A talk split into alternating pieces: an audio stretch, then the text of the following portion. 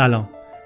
من علی بندری هستم و این اپیزود 24 روم پادکست چنل بیه اگر تازه با چنل بی آشنا شدید یا به هر دلیل قسمت اول سیلک رود رو نشنیدین این رو لطفا همینجا قطع کنین برین اول قسمت یک رو بشنوید و بعدش بیاین اینجا. اول یه خلاصه از قسمت اول میگم که یه یادآوری بشه بعد بریم سراغ ادامه ماجرا.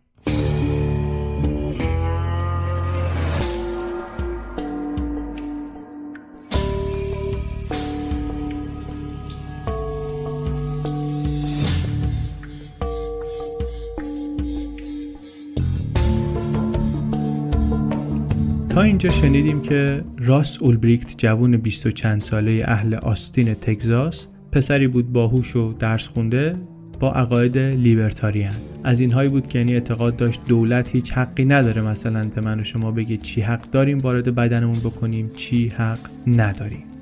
با این پیش زمینه بود که بعد از چند تجربه ناموفق در شروع کسب و کارهای مختلف دست به کار ساختن وبسایتی شد به نام سیلک رود راه ابریشم. که توش آدما بتونن ناشناس از سرتاسر سر دنیا انواع مواد مخدر رو بخرن و بفروشن.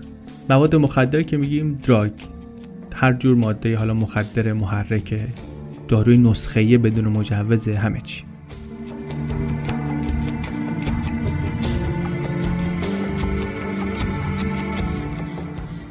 از سایت خیلی استقبال شد. اول یکی یکی بعد ده تا ده تا و بعد که خبرش در اومد اومد توی وبسایت ها و رسانه های رسمی دیگه روزانه 100 تا 100 تا مردم در وبسایت ثبت نام می‌کردن.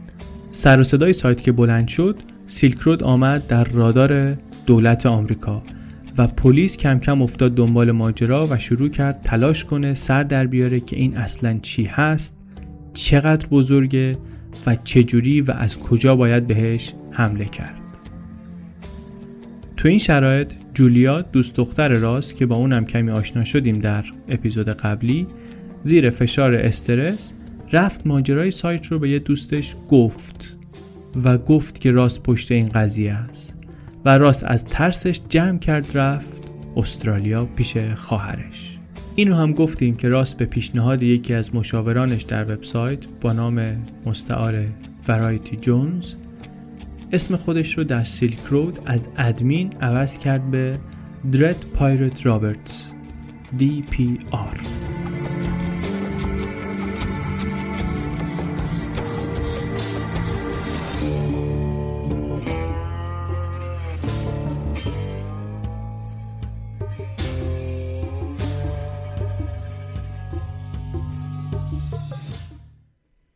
چیزی که در سریال سیلک رود تعریف می‌کنیم ترکیبیه از یک گزارش و یک کتاب.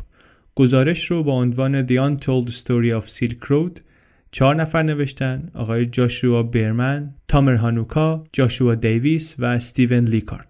گزارش دو قسمتی بوده در وایرد منتشر شده در ماه می 2015 برای تکمیل این گزارش ما خیلی هم استفاده کردیم از کتابی که یک ماه پیش منتشر شده در می 2017 با عنوان American Kingpin The Epic Hunt for the Criminal Mastermind Behind the Silk Road نوشته آقای نیک بیلتون. البته این آقا در کتابش از گزارشی که در وایرد منتشر شده بود هم استفاده کرده.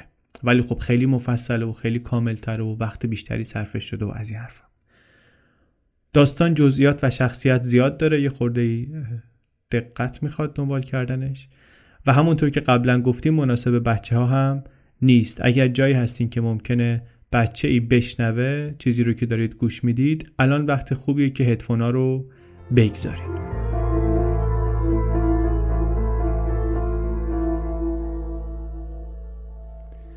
خب حالا بریم با یه آدم جدید آشنا بشیم. یه آقای به اسم کارل فورس معمور اداره مبارزه با مواد مخدر DEA در بالتیمور.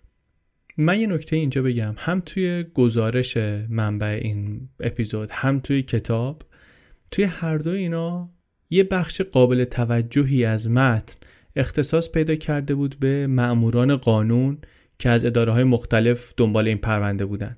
دونه دونه قصه زندگی اینها بود اینکه اینا چه شخصیتی دارن چطوری وارد پرونده شدن چه مسیری طی کردن چقدر در موفقیت شریک بودن. درگیری های داخلی بین اینها دعواهاشون چه داخل هر اداره چه بین اداره های مختلف شعبه های مختلف و اینکه در نهایت چه سرنوشتی پیدا کردن. اونا هم بالاخره شخصیت های جالبی هن قصه هاشون قصه های جالبی بود. ولی ما برای اینکه دیگه خیلی طولانی نشه ماجرا خیلی از اون قصه ها رو حذف کردیم. بعضیاشون رو ولی یا به خاطر اینکه شخصیت خیلی جالب بود یا به خاطر اینکه نقشش واقعا خیلی کلیدی بود در فراز و فرودهای داستان نگه داشتیم. ولی خب یه مقداری کمتر از متنهای اصلی بهشون پرداختیم. یکیشون همین آقای کارل فورسه. این خیلی شخصیت مهمیه تو قصه. گفتیم که پلیس اداره مبارزه با مواد مخدره ای اولین بار توی جلسه مشترک نشسته بود که توش آدم از FBI بود از IRS بود از DEA بود از هوملند سکیوریتی بود. و اونجا شنید که آره یه وبسایت مخفی در وب تاریک آمده به اسم سیلک رود که واسطه فروش مواد مخدره. و از پست استفاده می‌کنه برای توضیح و مشکل ساز شده و هیچکس نمی‌دونه اینو چی کارش باید کرد. کارل اون موقع توی مرحله از زندگی حرفه‌ایش بود که از تعقیب کردن این خورده فروش های خیابونی و اینا خسته شده بود. انقدر کله سهر رفته بود خونه های دعو داغون تو محله های فقیر قاچاقچی که هنو فرصت نکرده بودن از توالت بلنشن و دستبند زده بود گرفته بود آورده بود درگیری فلان. دیگه اولا هیجان و ایناش براش از بین رفته بود. بعدش هم دیگه حال این کارو نداشت. سنش رسیده بود به پنجاه. یه حقوق ماهانه دولتی داشت. اونقدری که دوستاش پیشرفت نکرده بود در کارش. و الان توی این جلسه ها و پرزنتیشن ها می‌رفت که بیشترش هم خیلی خسته کننده و حوصله سرور بود. به امید اینکه یه پرونده بزرگی پیدا کنه که بتونه اونجا نقش آفرینی کنه در حل مسئله حل پرونده و این یه خورده وضعش تو اداره تغییر بده آدمی بشه اسمی واسه خودش در کنه و اینا. اون روز قصه سیلک رود رو که شنید به نظرش رسید که این می‌تونه جالب باشه. اون موقع البته یک سالی از راه افتادن سایت میگذشت. آدمای دیگری بودن در اداره های دیگر پلیس که از خیلی مدت قبلتر شروع کرده بودن به تلاش کردن برای اینکه ببینن چه کار باید با این کرد. تو اون جلسه فهمید که بله همه چی اونجا ناشناسه. سایت مثل آمازون مثل ایبیه ولی همه چی ناشناسه. محصولم از طریق پست ارسال میشه. برای دریافتش هم هیچ احتیاجی به اسم آدرس جعلی نیست. اسم آدرس واقعیه. اگرم احیانا پلیسی آمد گفتش که آقا شما چی میگی؟ این چیه؟ کوکائین کی برات فرستاده؟ اینا میگه که آقا اینو من سفارش ندادم. من اصلا نمی‌دونم این چی هست. و بله مامورای پست مامورای گمرک بعضی از این بسته ها رو می‌گیرن تو راه. ولی تعداد اونایی که می‌گیرن خیلی کمه. اینو یه پلیس دیگه ای که بعدا باهاش آشنا میشیم به اسم جرد این شروع کرده بود از مسیر پست دنبال سیلک رود رفتن و خودش سفارش می‌داد. خودش توی سایت یه یوزرنیمی درست کرده بود پروفایل درست کرده بود سفارش می‌داد و مواد دریافت می‌کرد. بعد می‌خواست ببینه که مامورای گمرک چند درصد بسته ها رو کشف می‌کنن.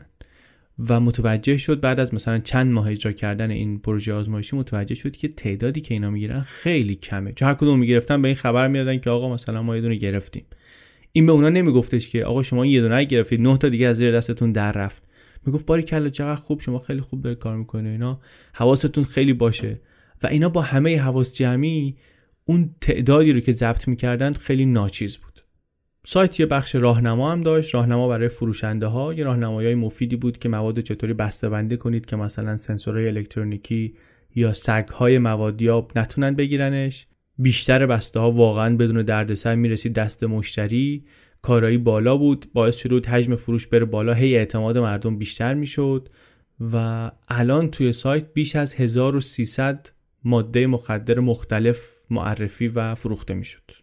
بعد اطلاعات خوبی هم داشت درباره داروهایی که مثلا میشه ازشون به عنوان مواد مخدر استفاده کرد. توصیه های خوبی هم داشت. بعد امتیاز داشتن همه. بعد نظرات مصرف کننده ها بود. خدمات مشتریان خوب بود. تعداد کاربرای سایت خیلی بالا بود. و اصلا تا سایت شده بود دایره المعارف مواد مخدر. مهمترین مقصد آنلاین بود برای کسایی که دنبال نه فقط خود مواد بلکه اطلاعات درباره مواد میگشتن.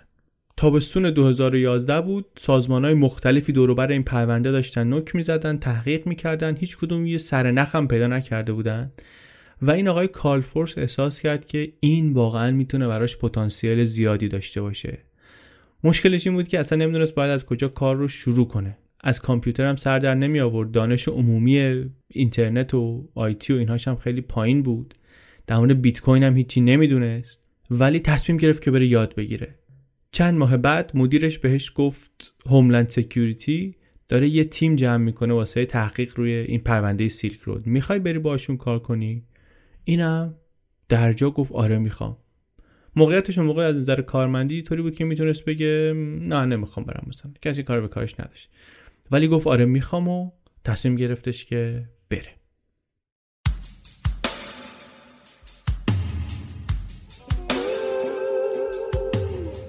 یه خود دیگه درباره این کار بگیم چون واقعا آدم جالبیه.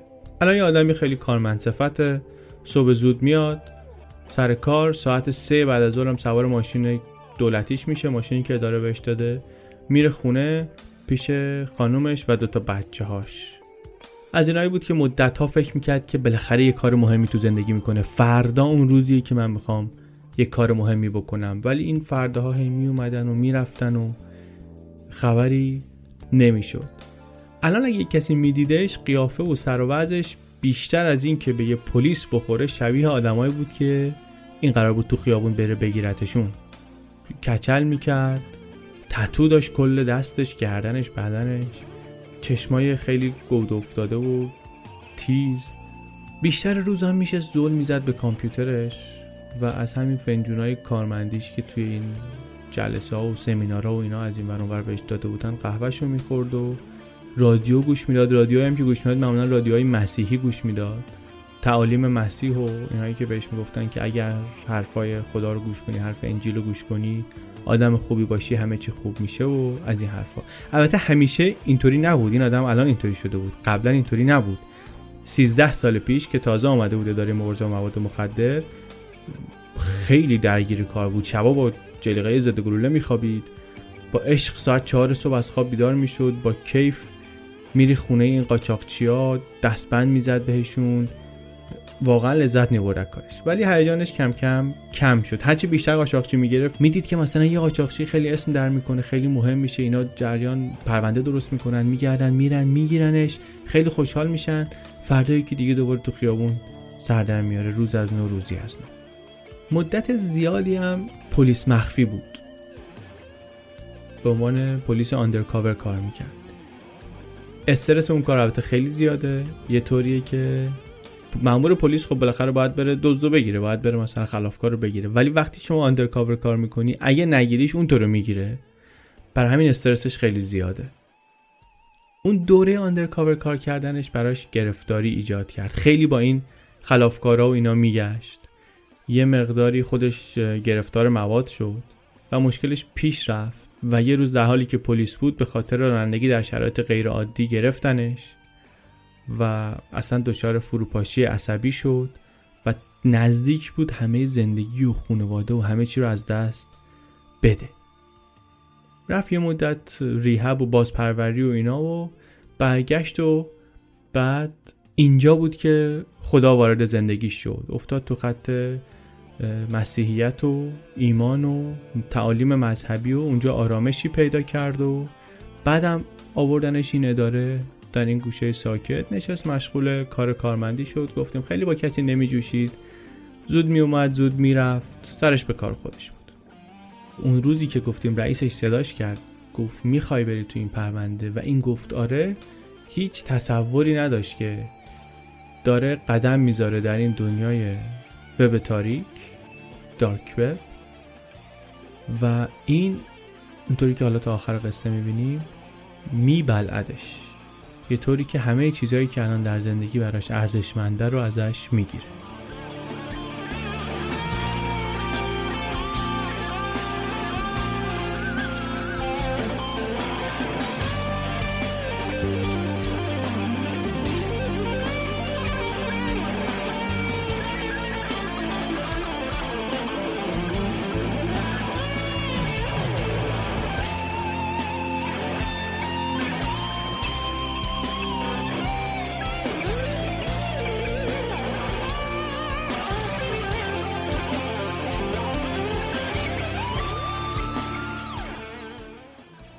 برگردیم بریم سراغ راس.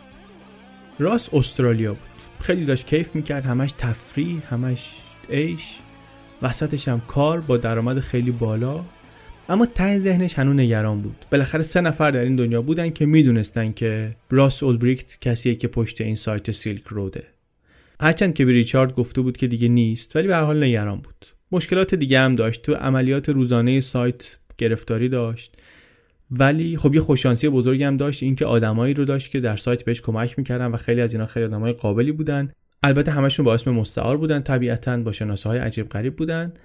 از جمله یکیشون که راست خیلی باهاش چت می‌کرد یه آقای بود به اسم ورایتی جونز این کارش این بود که دونه علف میفروخت. اما مثلا یه مواد فروش معمولی نبود. آدمی بود که یه عکس از مثلا جنس بهش نشون می‌دادن. تیر و تایفش رو میریخ بیرون می‌گفت این اینه از اونجا اومده اثرش اینه اثر جانبیش اینه. خیلی دانش داشت در این زمینه. آدم باهوشی بود آدم خیلی مطلعی بود. کلا انگار همه چی رو درباره همه می‌دونست. آدمای داخل سایت آدمای بیرون سایت موضوعات مختلف. و آدم خیلی خشنی هم بود. یعنی حداقل خودش می‌گفت اینطوریه. یه بار برگشت به راست گفت هیچ آدمی که منو بشناسه حتی خوابش رو هم نمی‌بینه که بخواد پارو دومن بذاره. اگرم خوابش رو ببینه بیدار که میشه خودش زنگ می‌زنه زود معذرت خواهی می‌کنه. یه آدمی بود 45 ساله کانادایی که الان ساکن انگلیس بود و یه روزی تو مکالماتش این ورایتی جونز وی جی بهش میگیم از این به بعد راحت تره. وی جی برگشت به راست گفت که می‌خوام درباره امنیت باها حرف بزنم. راست می‌دونست که نقطه ضعف سایتش هنوز مسائل امنیتیه. ویجی گفت آره من یه شب نفوذ کردم به سایت. عین اینکه مثلا شب دزد بیاد تو خونه آدم. می‌گفت من شب نفوذ کردم و رفتم اون تو گشتم اون تو فایل های سرورها گشتم و اینا و می‌خواستم مطمئن بشم که پلیس پشت این ماجرا نیست. اون موقعی بود که هنوز خودم شروع نکرده بودم به معامله کردن و اینا. می‌خواستم مطمئن بشم که سایت امنه. ولی می‌خوام بهت بگم که میشه این کارو کرد. بازه یه جاهایی در بازه. راست وحشت کرد. پیش خودش فکر کرد دیگه کی ممکنه مثلا شبا بیاد به چرخه تو سایت؟ کیا دارن میان میرن؟ گفت آقا کمکم کن. چیکار باید بکنم؟ گفت بذار قبل از اینکه شروع کنم یه چیزی رو با هم شفاف کنیم. شما باید اینو بدونی که این کاری که ما داریم می‌کنیم عواقبش چیه. شما همین الان تحت شمول قانون کینگ پین هستی در آمریکا. یعنی همین الان اگه بگیرنت حکمت حبس ابده و ممکنه تا اعدامم بره. راست البته اینا رو می‌دونست ولی فکرش این بود که من دنیا رو دارم عوض می‌کنم و اینا مهم نیست.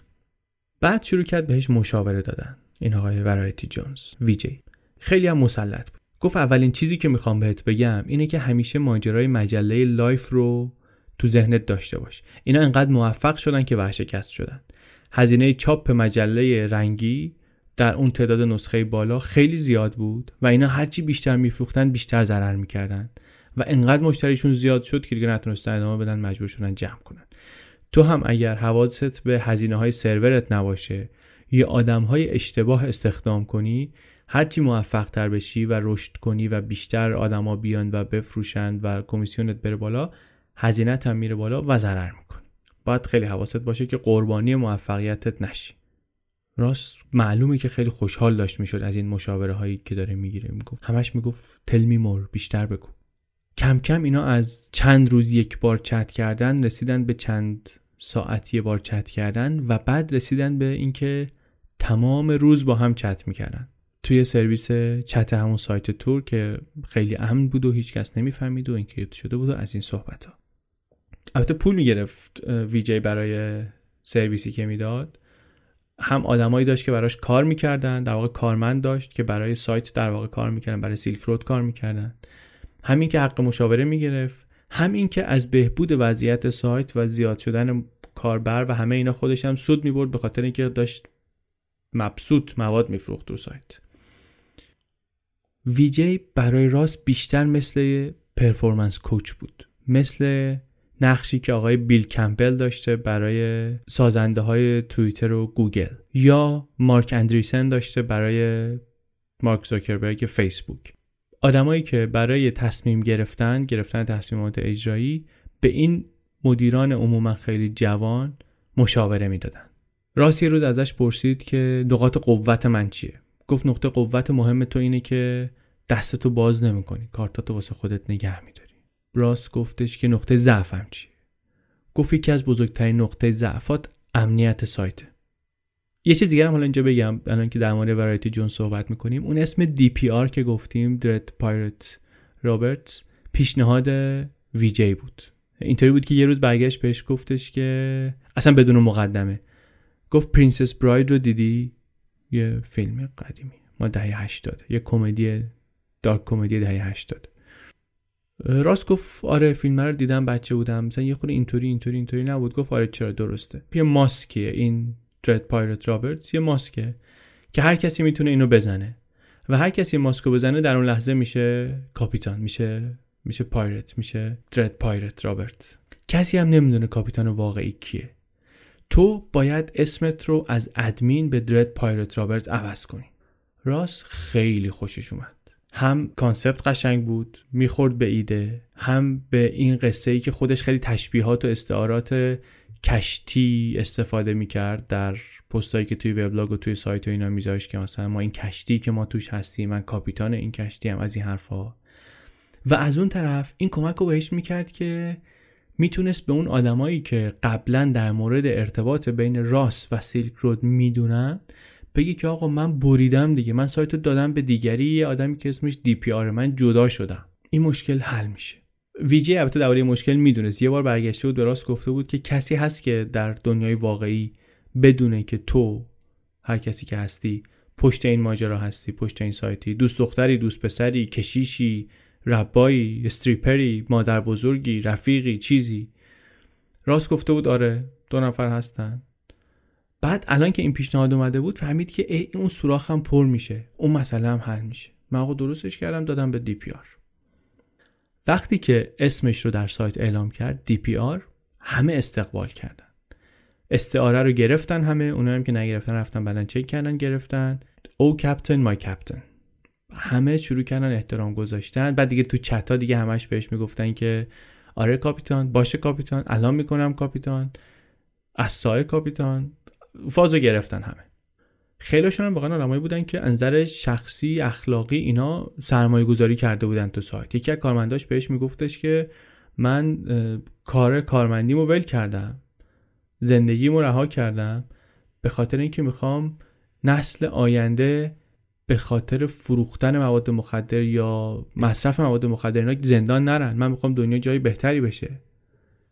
اینجا بود که راس شروع کرد به ثبت وقایع به صورت دقیق تر یادداشت‌های روزانه نوشتن. فکر کرد که یک نفری اگه بعدا بخواد داستان زندگی منو بنویسه خیلی خوبه که من خودم نوشته باشم که کی چی کار کردم کی چی کار کردم که بتونه ازش استفاده کنه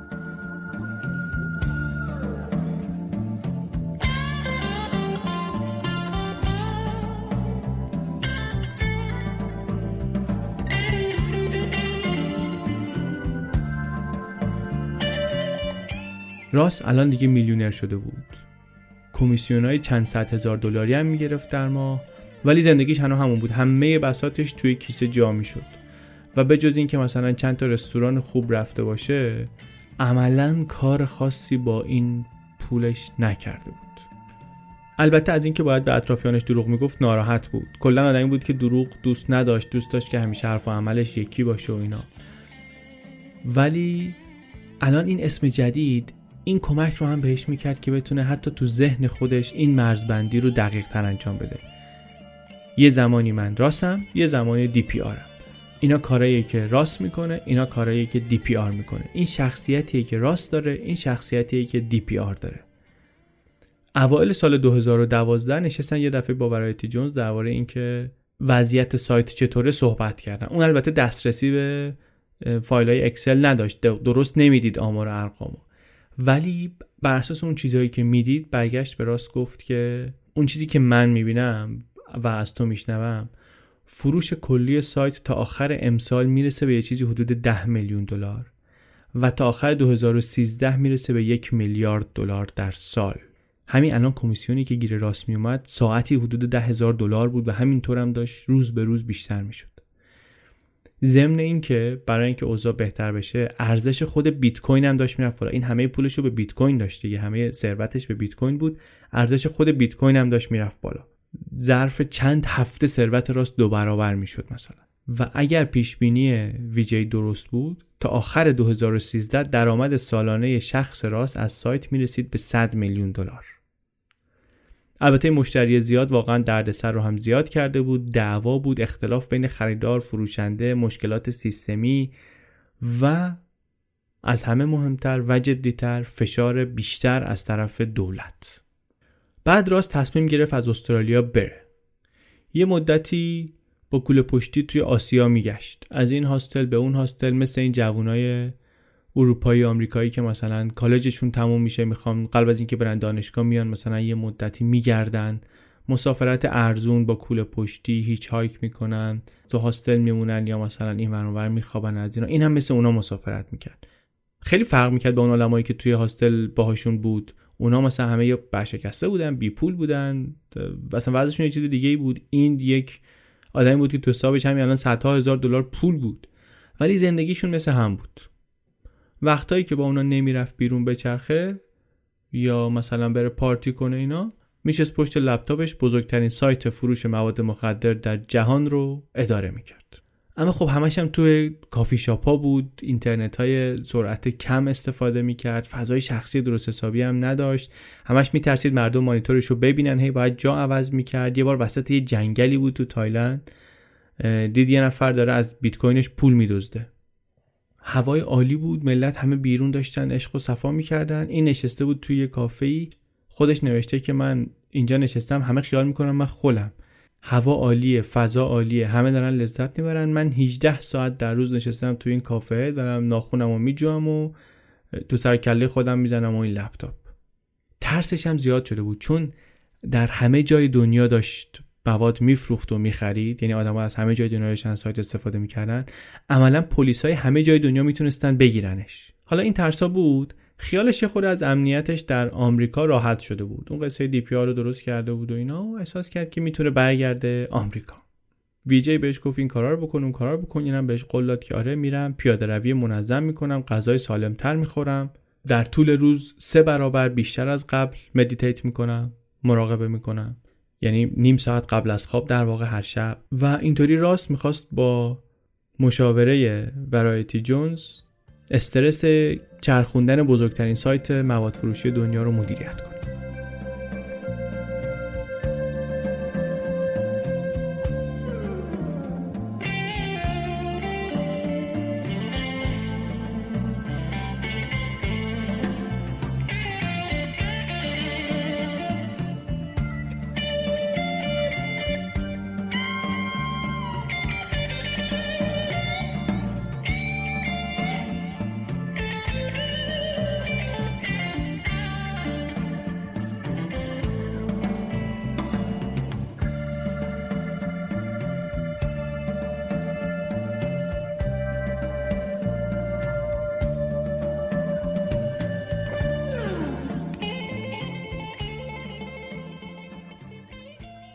رو ول کنیم اینجا حالا. باز برگردیم سراغ کارل اون پلیسه که گفتیم undercover کار کرده بود قبلا.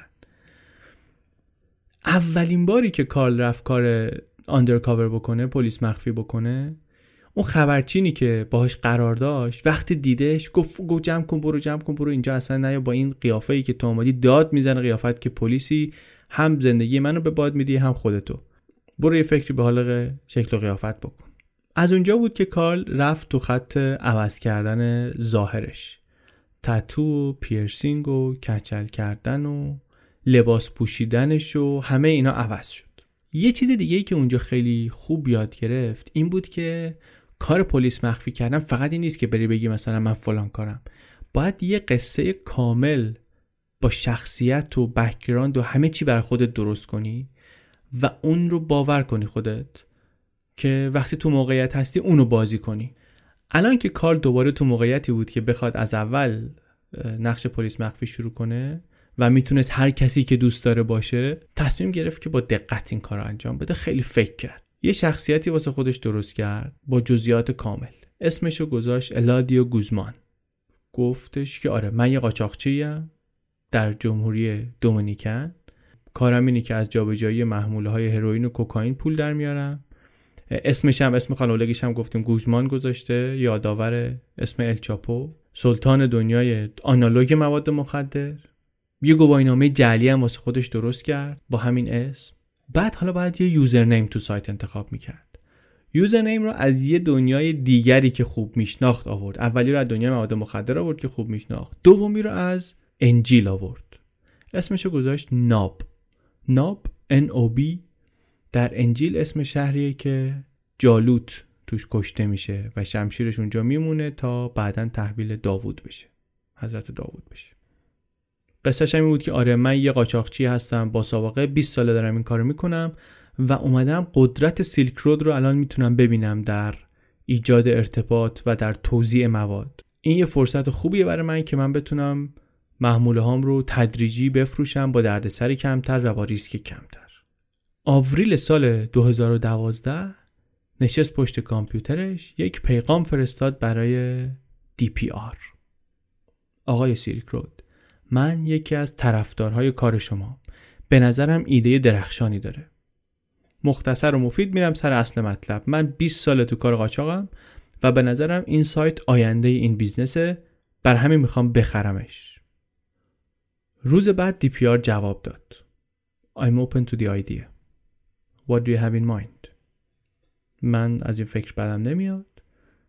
پیشنهادت چیه؟ عدد بده. پیشنهاد اولی که داد رو DPR سری رد کرد. گفت این تشکیلات خیلی بزرگتر از اون چیزیه که شما فکر می‌کنی. توجه داشته باشیم اون یوزری که اون طرف نشسته واقعا درست نمی‌تونه تخمین بزنه که چی داره اینجا جابجا جا میشه چقدر حجم معاملات و اینا. ولی راست راست می‌گفت. سیلک رود داشت خیلی خوب کار می‌کرد و به خاطر نظارت و دقتی که داشت واقعا داشت خیلی خوب جواب می‌داد. بعد خود چونه زدن و این گفت اون این گفت اون اینا. آخرش دی پی آر برگشت گفت عددی که من در نظر دارم یک میلیارد دلاره. ناب باورش نشد. واقعیت اینه که این مبلغ احتمالا کمم بوده. با کمیسیونی که سیلک رود می‌تونست سال آینده بگیره دی پی آر همون موقع در واقع صاحب یکی از بزرگترین کسب و کارهای اینترنتی بود. بر همین هم راست موقع قیمت گذاری نمیشست بگی مثلا انقدر درآمد داشتم انقدر فلان داشتم اینا. می‌گفت مثل اینی که یه نفر بخواد بیاد فیسبوک رو بخره مثل اینی که یه نفر بخواد بیاد توییتر رو بخره. یه همچین پتانسیلی جلوی اینه. قیمت گذاریش هم باید تو اون فضا باشه. به علاوه اینکه برای آر برای راس Silk Road یه چیزی بزرگتر از یه بیزنس بود. می‌گفت یک انقلابی که داره همه زندگی منه. بر همین اهمیتش برام خیلی زیاد. خلاص اینا معاملهشون نشد. ولی هرچند که معاملهشون نگرفت کارل یا همون Nob سعی کرد رابطهش رو حفظ کنه. اول یه خورده درباره یه سایت جدید حرف زدن یه سری مثلا پیشنهاد و اینها داد بعد کم کم حرفای خصوصی تر درباره فیلم موزیک غذا. در مورد اداره سایت هم DPR باهاش حرف می‌زد. در مورد مشکل منابع انسانیش اینکه یه سایت مخفی رو وقتی داری اداره می‌کنی راحت نیست که نیروی کار قوی براش جذب کنی. می‌گفت من نیاز به یه رهبر دارم نیاز به حمایت دارم به پشتیبانی دارم که بتونم خودم رو بیشتر رو آینده تمرکز کنم یه نفر سایت رو بچرخونه از این حرف حالا بریم با یه پلیس دیگری آشنا بشیم توی یه اداره دیگه اینم ماجرای جالبی داره و مهمه. این یه آقای به اسم تاربل. تاربل در اف بی آی کار می‌کنه در نیویورک یه کسی که خیلی صبح زود میره سر کار. روزشو کلا خیلی زود شروع می‌کنه. و از ایناییه که همه زندگیش تو Excel ه برای همه کاراش Excel sheet داره. اولین date ی که با خانومش رفته الان توی یکی از فایل‌های Excel ش هست. همچنین که همه اتفاقاتی که از اون موقع تا حالا افتاده تقویماش همه صورت حساباش قبضایی که پرداخت کرده رژیم گرفته وزنش از انقدر برسه به اونقدر چقدر روزا میدویده همه اینا رو داره. هر روز صبح ساعت چهار و نیم صبح بیدار می‌شد پنج می‌رفت ورزش ساعت هفت صبح همیشه sharp آماده شروع کار پشت میزش بود. تاربل و همکاراش پلیس اینترنت بودن تو اف بی آی cyber cop بودن. تعدادشون هم الان در این سالهای اخیر زیاد شده بود. خود تاربل هم خیلی همکاراشو دوست داشت خیلی گروه جوونی بودن خیلی cool بودن خیلی مثلا بروز بودن. مخصوصا یکیشون بود که از کره آمده بود و اونجا اومده بود آمریکا یه مدتی تو کار video gaming و اینا رفته بود. بعد بالاخره اومده بود شروع کرد اف کار کردن. این متخصص بیت کوین بود. اولین کنفرانس بیت کوین سال 2011 شرکت کرده بود. نظر رسمی اف درباره بیت کوین این بود که پولشوییه. این کلا یه بساط پولشوییه. ولی از نظر تکنیکی نمی‌تونستن منکر زیباییش بشن. تمیزیش بشن. یکی دیگه اونجا بود مثلا کارشناس تور بود. اینا دیگه مغز اون گروه اف بی آی هستن که با جرایم اینترنتی سر و کله می‌زنن. و اینا بودن که خیلی زود فهمیدن که شما نمی‌تونی با اون روش هایی که سراغ مثلا گروه های جرایم سازمان یافته مافیایی اینا می‌رفتی سراغ اینا بری. یه تیکه از اینجا اطلاعات جمع کنی به سراغ آدم های مختلف بری اینا رو بخوای به هم وصل کنی شبکه رو بسازی بری بالا. وقتی که تور هست و ناشناس همه کار رو انجام میشه اون نگاه قدیمی باعث میشه فقط شما منابع تو حیف و میل کنی و به هیچ جا نرسی. ایده اینا این بود که این پرونده پرونده کامپیوتریه و راه رسیدن به DPR مثل پرونده های پلیسی سنتی نیست. راهش از طریق سروره تمام هدف ما و تمرکز ما باید این باشه که سرور رو پیدا کنیم. یعنی به طور خلاصه این تیم و آقای تاربل باید از بین 1.5 میلیارد کامپیوتر در سراسر جهان متمرکز می شدن روی یک کامپیوتر. تمام مدت کارشون این بود که اون یک کامپیوتر رو پیدا کنن. این آقای تاربل که گفتیم توی اف بی آی بود تو بخش اینترنتی بود جرایم سایبری بود. این تو دانشگاه علوم کامپیوتر خونده بود. چند سالی هم تجربه کار در زمینه جرایم قانونی کامپیوتری داشت. شخصیتش هم گفتیم خیلی جالب خیلی آدم رقابتی هم بود. از اینایی هم بود که مثلا اگه یه جایی امتحان داشت روز قبلش مانوری یه بار می‌رفت که ببینه محل امتحان مثلا درست داره میره چقدر طول می‌کشه که برسه از این حرفا. کارشو مثلا تو همین اداره که میگن شروع کرده بود یه نقشه از ادارهشون پرینت گرفته بود نوشته بود هر کی کجا میشینه در مورد هر کسی چه اطلاعاتی باید بدونه. اسم رمز با زنش تعریف کرده بودن که مثلا اگر در موقعیتی گیر افتادیم که لازم شد به هم خبر بدیم که آقا موقعیت بحرانیه این اسم رمز رو باید بگیم. مثلا یه بار با همکاراش می‌خواست بره قبلش از چند نفر آمار می‌گرفت مطمئن بشه چند نفر دارن میان کیا دارن میان که آماده باشه. یه همچی آدمی بود خلاصه. این آقای تاربلی آدمی بود که اعتقاد داشت اینترنت پر از شارلاتانه پر از خلافکاره.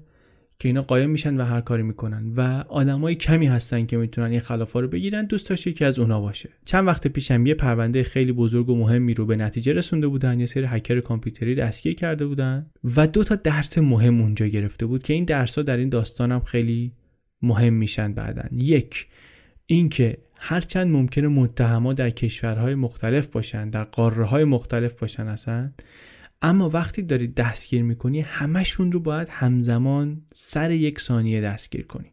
دو حتما باید متهم رو در حالی بگیرن که لپتاپ جلوش بازه و اگر مثلا account admin داره تو سایت تو اون account admin ش login ه. به خاطر اینکه اگر لپتاپ درست و هوشمندانه انکریپت شده باشه و سیستمای امنیتی درست براش تعریف شده باشه ممکنه که شما بگیریش و طرف در لحظه یه دکمه رو بزنه برای همیشه همه اطلاعات از دسترس همه خارج بشه. این بود که نقشش این بود که سیلک رود رو وقتی رسیدن به مراحل آخر حتما این دو مورد رو در نظر داشته باشن.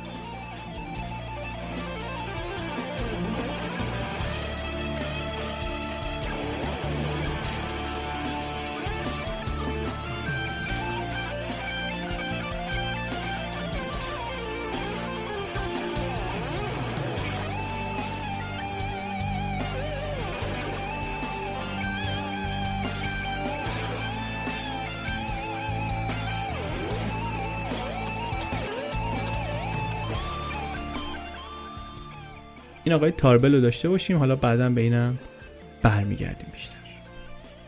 برگردیم سراغ راست و ورایتی جونز. راست به توصیه ورایتی جونز ویژه سیستم امنیتیش رو قوی تر کرد. واسه هر کارمندی یه سوال جواب شخصی گذاشته بود. مثلا اگه به یکی می‌گفت هوا چطوره باید می‌گفت که مثلا من رفتم دوچرخه سواری کردم هوا خوب بوده. اگه جواب دیگه می‌داد همه دسترسیاش رو در جا میبست. یا مثلا به یکی می‌گفت کتاب جدید چی خوندی؟ باید می‌گفت فلان کتاب خوندم. همیشه. سوال و جواب مشخص برای هر نفر. این وسط راست رفت کاستاریکا پیش پدر مادرش. پدر مادرش اونجا یه خونه ویلایی داشتن. اونجا بودن. از بچگی هم اینا اونجا می‌رفتن. رفت یه مدتی اونجا پیش اونا. ورایتی جونز یک آدمی بود که سالهای طولانی مریضی و زندان و اعتیاد ردشون رو روش گذاشته بودن. البته واضح بود که لذت زندگیشو برده کیفشو کرده. دوستیش با راست هی عمیق و عمیق تر می شد. یه بار برگشت به دی پی آر گفت که اگه یه روز گیر بیفتی من با هلیکوپتر میام تو حیات زندان برات میدارم آزادت می‌کنم. تو هواخوری بودی یادت باشه بالا رو نگاه کنی من میام. صحنهش شبیه صحنه ای که توی ماجرای مکنلی شنیدیم. بعد خودش می‌گفت که هلیکوپتر چیه؟ با این پولی که سایت داره در میاره من می‌تونم یه کشور کوچیک رو بسیج کنم بیاد نجاتت بده. اما با همه این سطح بالای رفاقت و اینا یه اختلافاتی داشت بروز می‌کرد. راس کاملا و مطلقا به بیقانونی اعتقاد داشت. برای همینم تقریبا برای هر حرف الفبا یه چیز خلافی تو سایت برای خرید بود. اسید، بنزوز، کوک، تی، اکستازی، فیزیز، بی اما اون چیزی که ورایتی جونز رو اذیت می‌کرد حرف اچ بود. می‌گفت من با کوکائینم مشکلی ندارم اما هروئین پسر من یه چیزهایی تو زندان دیدم من آرزو می‌کنم هروئین از بین بره. من نمی‌خوام هیچ کس هیچ وقت هروئین مصرف کنه. می‌گفت که تو زندان تست مواد می‌گیرن ولی فقط در طول روزهای کاری هفته دوشنبه تا جمعه. بعد زندانیام هم همه پلنگن می‌دونن چه موادی تا چه مدتی اثرش میمونه. هیچکس هیچ وقت تو زندان مثلا علف نمی‌کشه به خاطر اینکه می‌دونن تا دو ماه اثرش ممکنه تو ادرارشون معلوم بشه. اما هروئین یه جوری که اگه جمعه تزریق کنی دوشنبه از سیستم خارج شده. واسه همینم اسم جمعه ها رو گذاشته بودن هل دی روز جهنم. اینا به اندازه مصرف چند روزشون رو همون جمعه تزریق می‌کردن و دوشنبه صبح هیچی نشون نمی‌داد. تمام هفته بعد رو به خودشون میپیچیدن بالا می آوردن تا جمعه برسه و دوباره بتونن مصرف کنن. این می‌گفت چیزایی که من اونجا دیدم من هیچ وقت نمی‌خوام از هروئین هیچ پولی در بیارم. هیچ. هرگز. راست از اون طرف می‌گفت نه و فرقی نمی‌کنه. هر کسی هر چی می‌خواد و به دیدگاه فلسفی سیاسی خودش پایبند بود. ویجی می‌گفت این به خاطر اینه که تو ندیدی. تو ندیدی هروئین چی کار می‌کنه با مرد مدت ها در این باره حرف زدن. ولی نهایتا ویجی تصمیم گرفت که رهاش کنه. دلیل اصلیش هم این بود که میخواستش که بعدا نقشش رو از مشاور در این سایت بیشتر کنه توسعه بده نقشه هایی داشت برای بعد دوباره راست تصمیم گرفت جاشو عوض کنه. یه مدتی کاستاریکا مونده بود بعد دوباره اونجا اومد تگزاس. احساس کرد اینجا ولی خیلی آشنا و دوست و فامیل و اینا زیاده امن نیست براش. باید بره یه جای دیگه. باید می‌رفت یه جایی که یه نفر بشینه 18 ساعت در روز سرشو بکنه تو کامپیوتر. کسی فکر نکنه این چیز عجیبیه. خیلی صحنه عادی باشه واسه همه. این بود که تصمیم گرفت بره سان فرانسیسکو. فقط قبل از رفتن باید یه بار دیگه می‌رفت سراغ جولیا. قرار گذاشت باهاشو رفت دیدشو. بهش گفت ببین من سایت رو ویل کردم. جولیا خیلی خوشحال شد. یه اشکی ریختن با هم و یه خورده قصه سفراشو تعریف کرد و اونم قصه زندگیشو گفت و آره من با یکی آشنا شدم و زندگیم خوبه و از این صحبت ها و بعدش هم بهش گفت ببین من دارم میرم از تگزاس دارم میرم سان فرانسیسکو اونجا یه ایده ای دارم روی یه اپی می‌خوام کار کنم و از این حرفا و بوس و بغل و خداحافظ خداحافظ برای همیشه. اینجوری دیگه راست خیالش از طرف جولیا هم راحت شد. اون هم دیگه فکر می‌کنه که این پشت سایت نیست.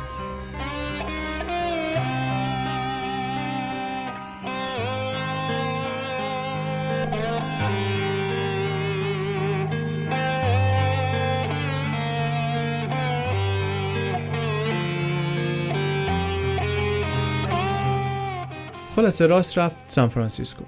یکی از مهمترین کارهایی که اونجا باید می‌کرد local security بود. یه پروژه تعریف کرد بالا بردن امنیت دوباره. اول به VJ Variety Jones مأموریت داد که بره تو سایت بچرخه ببینه پلیس مولیس داره سرک می‌کشه توی forum ها و اینا یا نه.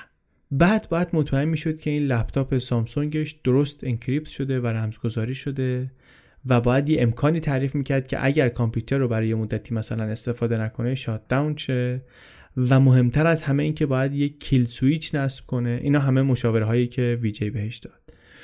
که اگر مثلا دید تو کافی شاپ پلیس داره میاد سراغش یه کلید رو کیبورد رو بزنه برای همیشه کامپیوتر همه چی encrypt بشه همه چی قفل بشه بره پیکارش بعد مثلا یه دفعه سوال ازش پرسید از VJ که من باید از cloud استفاده کنم یا نه؟ سیستم های ابری استفاده کنم یا نه؟ که مثلا حتی اگه لپتاپ من رو گرفتن هیچ چیز مجرمانه ای روی لپتاپ هم نباشه locally.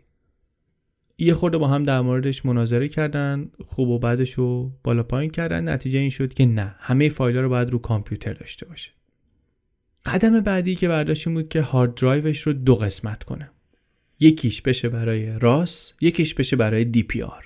یعنی این دوتا شخصیت الان اصلا انگار با دوتا کامپیوتر مختلف کار می‌کنن. با یکیش ایمیل و فیسبوک و از این کاراشو بکنه با یکیش هم سیلک رود. یه سری امکانه امنیتی دیگه هم باز تعریف کرد. مثلا اگه یه نفر بیشتر از 6 بار رفت توی هیستوری وب براوزرش کامپیوتر کلا قفل بشه.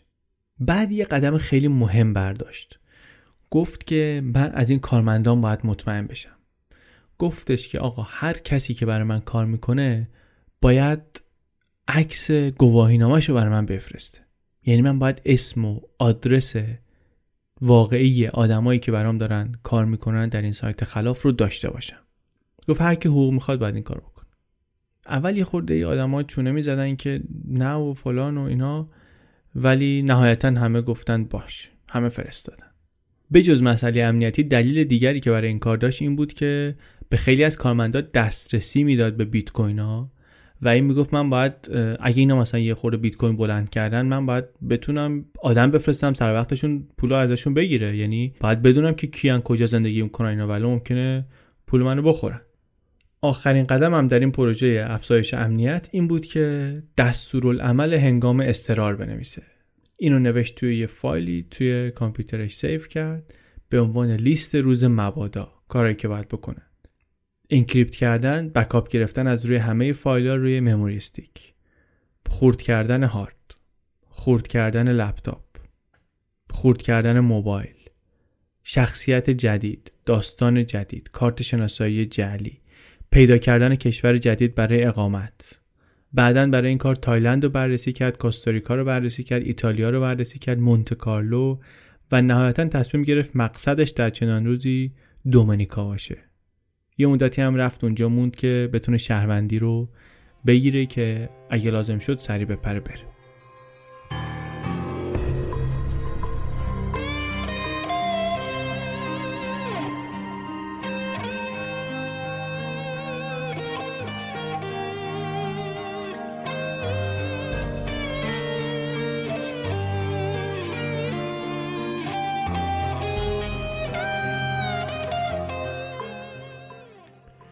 مامور DEA در بالتیمور با اسم مستعار ناب رو یادمونه. گفتیم کارل بود اسمش.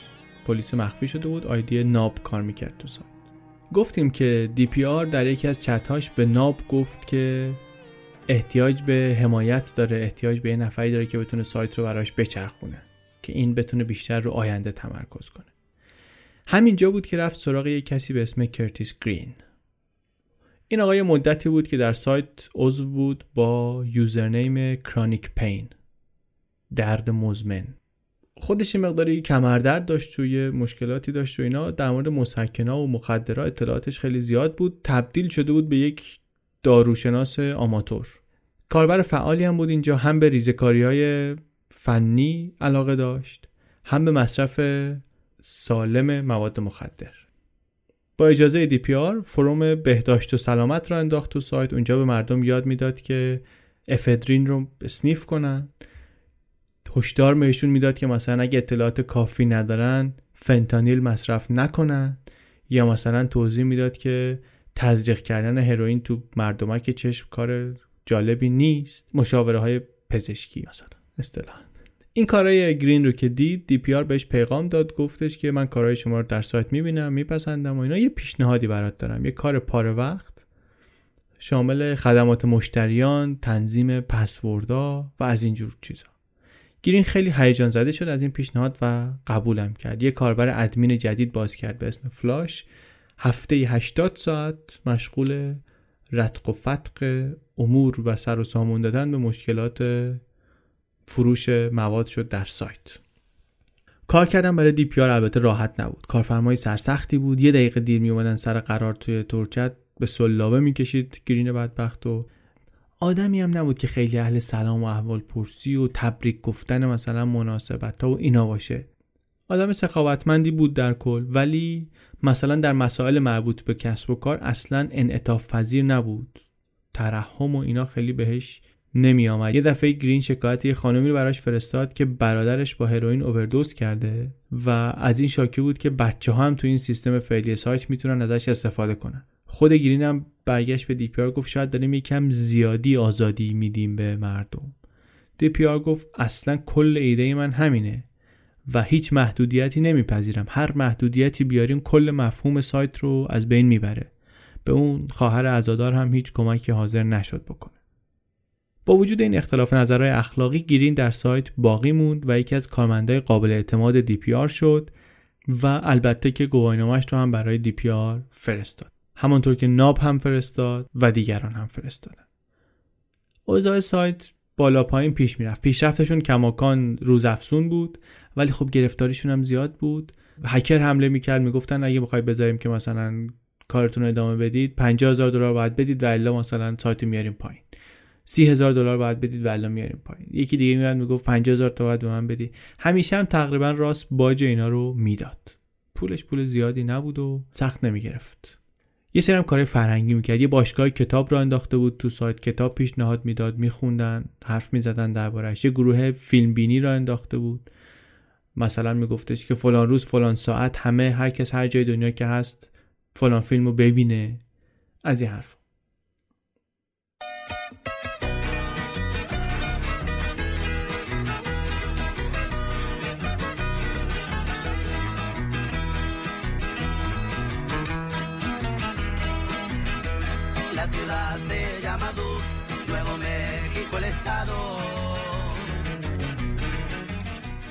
امورات روزمره سایت خلاصه به این شکل میگذشت. در یک آرامش ظاهری. ظاهری به خاطر اینکه با این مقدماتی که تعریف کردیم احتمالا می‌تونیم حدس بزنیم که این آرامش قبل از طوفانه. میشه گفت هرچی تا حالا گفتیم زمین چینی بوده برای اتفاقاتی که می‌خوایم در اپیزود بعدی بگیم آغاز برنامه های این ماجرا تازه می‌خواد در اپیزود بعد شروع بشه به قول آقای حامدی.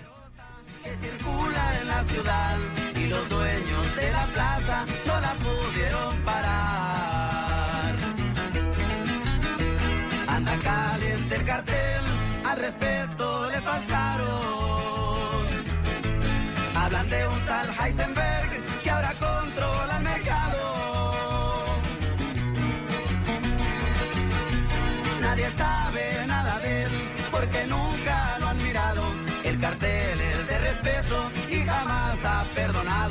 Ese compa ya está muerto. No más no le han avisado.